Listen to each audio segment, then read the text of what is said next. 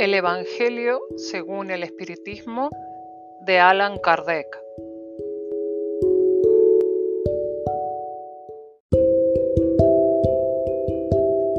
Prefacio.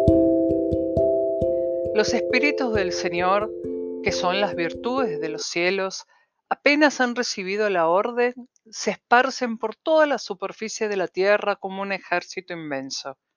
Al igual que las estrellas que caen del cielo, vienen a iluminar el camino y a abrir los ojos a los ciegos.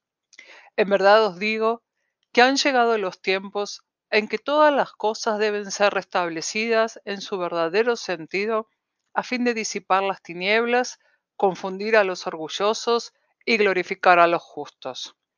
Las grandes voces del cielo retumban como el sonido de la trompeta y se reúnen los coros de los ángeles. Hombres, os convidamos a este divino concierto, que vuestras manos pulsen la lira, que vuestras voces se unan y que, formando un himno sagrado, se extiendan y vibren en todo el universo. Hombres, hermanos a quienes amamos, estamos a vuestro lado.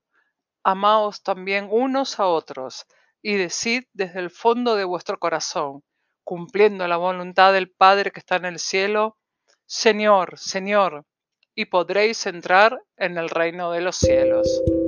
El Espíritu de la verdad.